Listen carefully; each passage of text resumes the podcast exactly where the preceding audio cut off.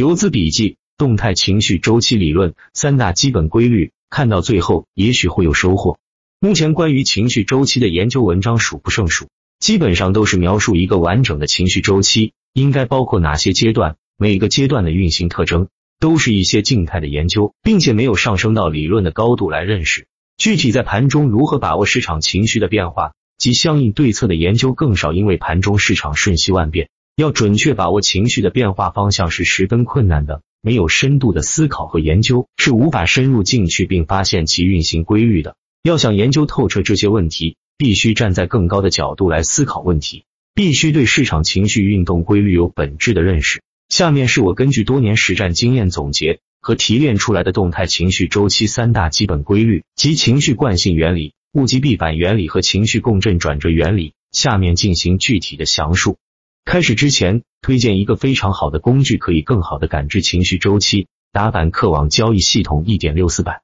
不知道的自己问下百度。人的情绪是有惯性的，市场是由不同规模资金的几类人共同组成的。既然人的情绪有惯性，必然导致群体的市场情绪也有惯性。我们个人体验到的情绪感受是我们的主观感受，而一个人的情绪在生理上是激素调节和神经活动的互动。比如，当市场情绪还处在高涨的时候，我们手中的持股开始出现大跌了，这个时候我们会发现市场实际运行与火爆的盘面是有落差的。自己会认为产生高昂情绪的刺激因素是不真实的，这个只是神经方面的确认，它会停止分泌更多的情绪激素，但是已经分泌的情绪激素还留在体内，要经过一段时间才能够逐渐代谢掉，残留的情绪激素会继续引起身体反应，导致情绪还会延续原来的状态一段时间。潜意识里不知不觉的认为市场还会上涨，就不会轻易止盈或止损，即情绪是保持原来状态存在惯性的。在没有受到外力作用以前，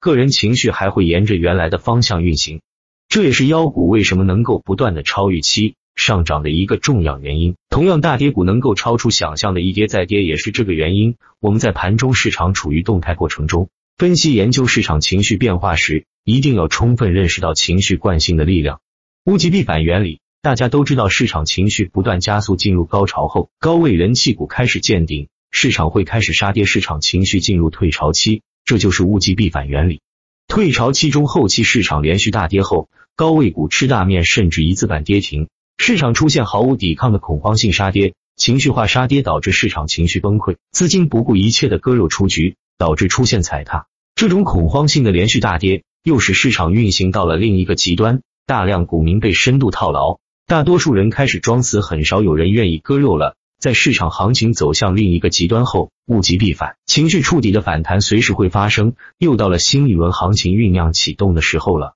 大多数个股也开始酝酿走反弹，市场情绪的转折点都是在盘中发生的。我们只有充分认识到了物极必反原理，才能在市场高点转折时逃顶，或在市场低点反转时抓住机会。那么我们在盘中市场处于动态时，如何判断情绪的高低转折点呢？这个就需要运用到第三个原理。情绪共振原理，在市场处于冰点或者高潮时，由于人性弱点，市场情绪达到了极度的悲观或者兴奋，市场转折点也就不远了。当高位人气股的情绪和主线题材情绪、指数情绪形成共振向上或共振向下时，即标志着拐点的到来。这个时候是我们把握进场机会或规避风险的时候。许多机构建立了一种情绪指标，相当于是情绪指数，就是用来动态的判断市场情绪拐点。这些指标也是综合考虑了这三个方面因素的影响，用于观察盘中市场处于何种情绪状态。我以前发过的一个帖子，市场风险综合评估系统